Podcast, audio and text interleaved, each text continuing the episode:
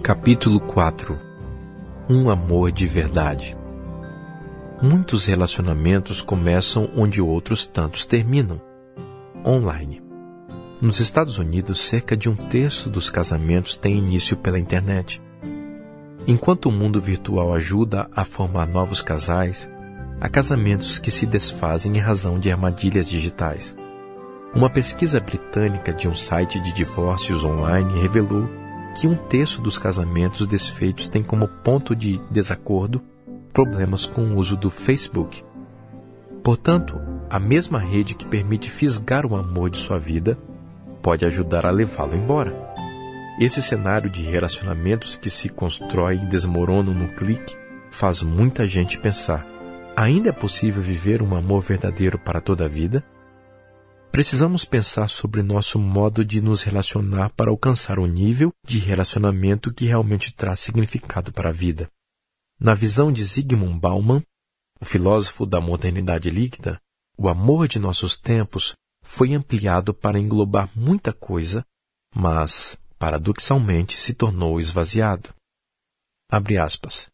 Em vez de haver mais pessoas atingindo mais vezes os elevados padrões do amor, esses padrões foram baixados. Como resultado, o conjunto de experiências às quais nos referimos com a palavra amor expandiu-se muito. Noites avulsas de sexo são referidas pelo codinome de fazer amor. Fecha aspas. O amor, na linguagem poética de Salomão, se apresenta como algo muito mais permanente e recompensador do que as conexões e desconexões de amores que se fazem eternos enquanto duram. O poeta bíblico não se refere ao amor como chama que logo se apaga, mas como labaredas. Por esse motivo, nem muitas águas conseguem apagar o amor. Embora tanto se fale que ninguém é de ninguém e se defenda um amor com leveza, sem cobranças nem compromisso, dentro de muita gente ainda bate um coração que deseja se entregar de corpo e alma a um amor de verdade. É preciso deixar o que se coloca acima do vínculo de amor. A busca por um amor verdadeiro é natural ao ser humano, porque o Criador projetou o homem e a mulher para uma experiência de profunda unidade. Por essa razão, o homem deixará pai e mãe e se unirá à sua mulher, e eles se tornarão uma só carne. Como já vimos, essa curta sentença bíblica foi pronunciada por Deus. Ela mostra o grande segredo para a felicidade em um relacionamento que se sustenta e satisfaz. Para que essa fórmula funcione, antes que o casal venha se unir, a orientação divina é deixar. Isso pode parecer simples, mas merece atenção. A Bíblia não orienta os casais a abandonar os pais, mas os aconselha a renunciar à supremacia dos antigos afetos. O vínculo do amor estabelecido pelo casal deve estar acima de qualquer outro. Nada além de Deus, nem mesmo a família de origem, deve ser mais importante do que o laço afetivo que os une. Esse princípio se aplica a todas as relações estabelecidas antes do casamento e depois dele. Quando isso não ocorre, surgem problemas. Quando a crise explode no casamento. Foi o que aconteceu com William e Mary. Casados havia quatro anos, tinham acabado de financiar o primeiro imóvel. Ele trabalhava em um banco e ela era professora de inglês. Com as novas pressões financeiras sobre o casal, Mary aumentou a carga de aulas o marido passou a se voluntariar para horas extras. Além de ganhar um pouco mais no fim do mês, tinha em vista a promoção para a gerência no fim do ano. Antes de voltar para casa, a presença no happy hour com os colegas e superiores passou a ser mais frequente. Afinal, quem não é visto, não é lembrado. Em meio a essa realidade, Mary adicionou no Facebook o antigo namorado de sua cidade natal. Cheia de dívidas, casada com alguém que, quando estava em casa, queria apenas dormir ou assistir à TV, ela sentia saudades da casa dos pais, dos amigos de infância, inclusive do ex-namorado que, apesar de uma traição, sempre havia sido carinhoso, pelo menos era o que as lembranças lhe diziam. Enquanto William corria atrás de seus interesses, as trocas de mensagens instantâneas entre Mary e o ex a fizeram viajar no tempo e na imaginação. Intrigado com o comportamento da mulher, o marido descobriu a verdade no momento em que o celular dela ficou esquecido debaixo do travesseiro. A história de William e Mary se repete todos os dias, demonstrando que não há como encontrar sentido em uma relação e viver a plenitude dos votos matrimoniais quando os cônjuges passam a vida bisbilhotando nas redes sociais, imaginando que a grama do vizinho seja mais verde. Nessa situação, pular a cerca que protege o casamento para uma aventura destinada ao fracasso costuma ser a consequência de uma ruptura que ocorreu nas emoções e no pensamento. As pesquisas sobre o tema comprovam o que todo mundo já sabe na prática. Quanto mais os cônjuges navegam pelas redes sociais, maior é a probabilidade de brigas, traição e divórcio. Enquanto William e Mary discutiam, ele também foi confrontado com seus erros.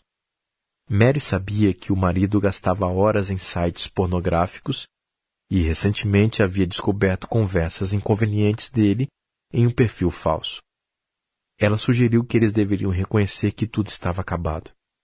Com aquelas palavras ecoando na mente, William deixou-se cair no sofá, esfregando as mãos no rosto sem cor. Ele achava que sua identidade secreta jamais seria descoberta. Nem podia imaginar que a mulher conhecia seus rastros no submundo da web. Digno de honra. Assim como eles, Muitos casais se calam sobre suas decepções e mágoas no relacionamento, permitindo que outras relações e interesses assumam o lugar que deveria ser exclusivamente do cônjuge. Quando a Bíblia diz que o matrimônio deve ser digno de honra, isso significa que esse vínculo é único e tem valor que não se pode medir. Não está à venda na esquina. Dessa maneira, mesmo que alguém oferecesse todas as riquezas da sua casa para adquirir o amor, seria totalmente desprezado. O casamento digno de honra tem um valor incalculável e não pode ser comprado por dinheiro algum, porque o preço a se pagar por ele é a entrega completa de um ao outro. Quando isso ocorre, os dois se tornam um. Então já não há mais espaço para ocultar fatos e encobrir sentimentos. Não há segredos escondidos, mas confidências compartilhadas. Felizmente, William e Mary resolveram recolher os cacos de um casamento quebrado e dar uma nova chance para o relacionamento. Resolvidos a seguir juntos, buscaram um conselheiro familiar cristão para tentar superar a crise. Depois de uma conversa tensa, mas produtiva, o senhor experiente, que já havia ajudado muitos casais em 34 anos de dedicação ao cuidado das famílias, puxou para junto de si a Bíblia e leu as palavras encontradas em Efésios 5, 33. Cada um de vocês também ame a sua mulher como a si mesmo, e a mulher trate o marido com todo o respeito. Quando o apóstolo Paulo recomenda ao marido que ame a sua esposa, ele compara esse amor ao de Cristo, que se entregou para nos salvar. Portanto, o amor que se espera de um homem é o amor sacrificial. Assim como Cristo deixou a glória do céu para se tornar o servo sofredor, assumindo sobre si o castigo que nos trouxe a paz, o marido deve abrir mão de desejos e ambições pessoais que trazem prejuízo à família. Cristo não poderia ser o Salvador do mundo se tivesse escolhido salvar a si mesmo. Por sua vez, o homem não pode salvar sua família sem escolher se salvar. Deixar de lado os próprios interesses e vaidades pessoais é o primeiro passo para resgatar a família. Esquecer o próprio prazer para satisfazer a esposa é o caminho indicado por Deus para a felicidade não apenas em casa, mas em cada aspecto da vida. O amor de Cristo, porém, não pode salvar quem fecha o coração recusando-se a receber os benefícios de sua amorosa entrega na cruz. Por isso, a mulher amada deve ao marido amoroso o respeito por alguém que nessa relação representa a figura do Salvador. Esse respeito não coloca a mulher em posição de desigualdade em relação ao homem, mas reflete a disposição de dar valor às atitudes masculinas que exigiram entrega pessoal e sacrifício. Se nisso a mulher valorizar o homem, ele será motivado a seguir fazendo o que é necessário para a felicidade da família.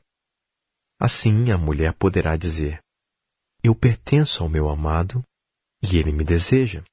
Para que esse ciclo funcione, é preciso que cada um faça sua parte, independentemente do outro. Quando descobriram a dinâmica do amor e respeito no relacionamento conjugal, William e Mary entenderam o quanto estavam distantes da orientação divina para a família. Embora dissesse de vez em quando que amava a esposa, William precisava seguir um longo caminho até poder demonstrar o amor revelado por Jesus. Depois do casamento, ele permitiu que os desentendimentos o distanciassem de Mary.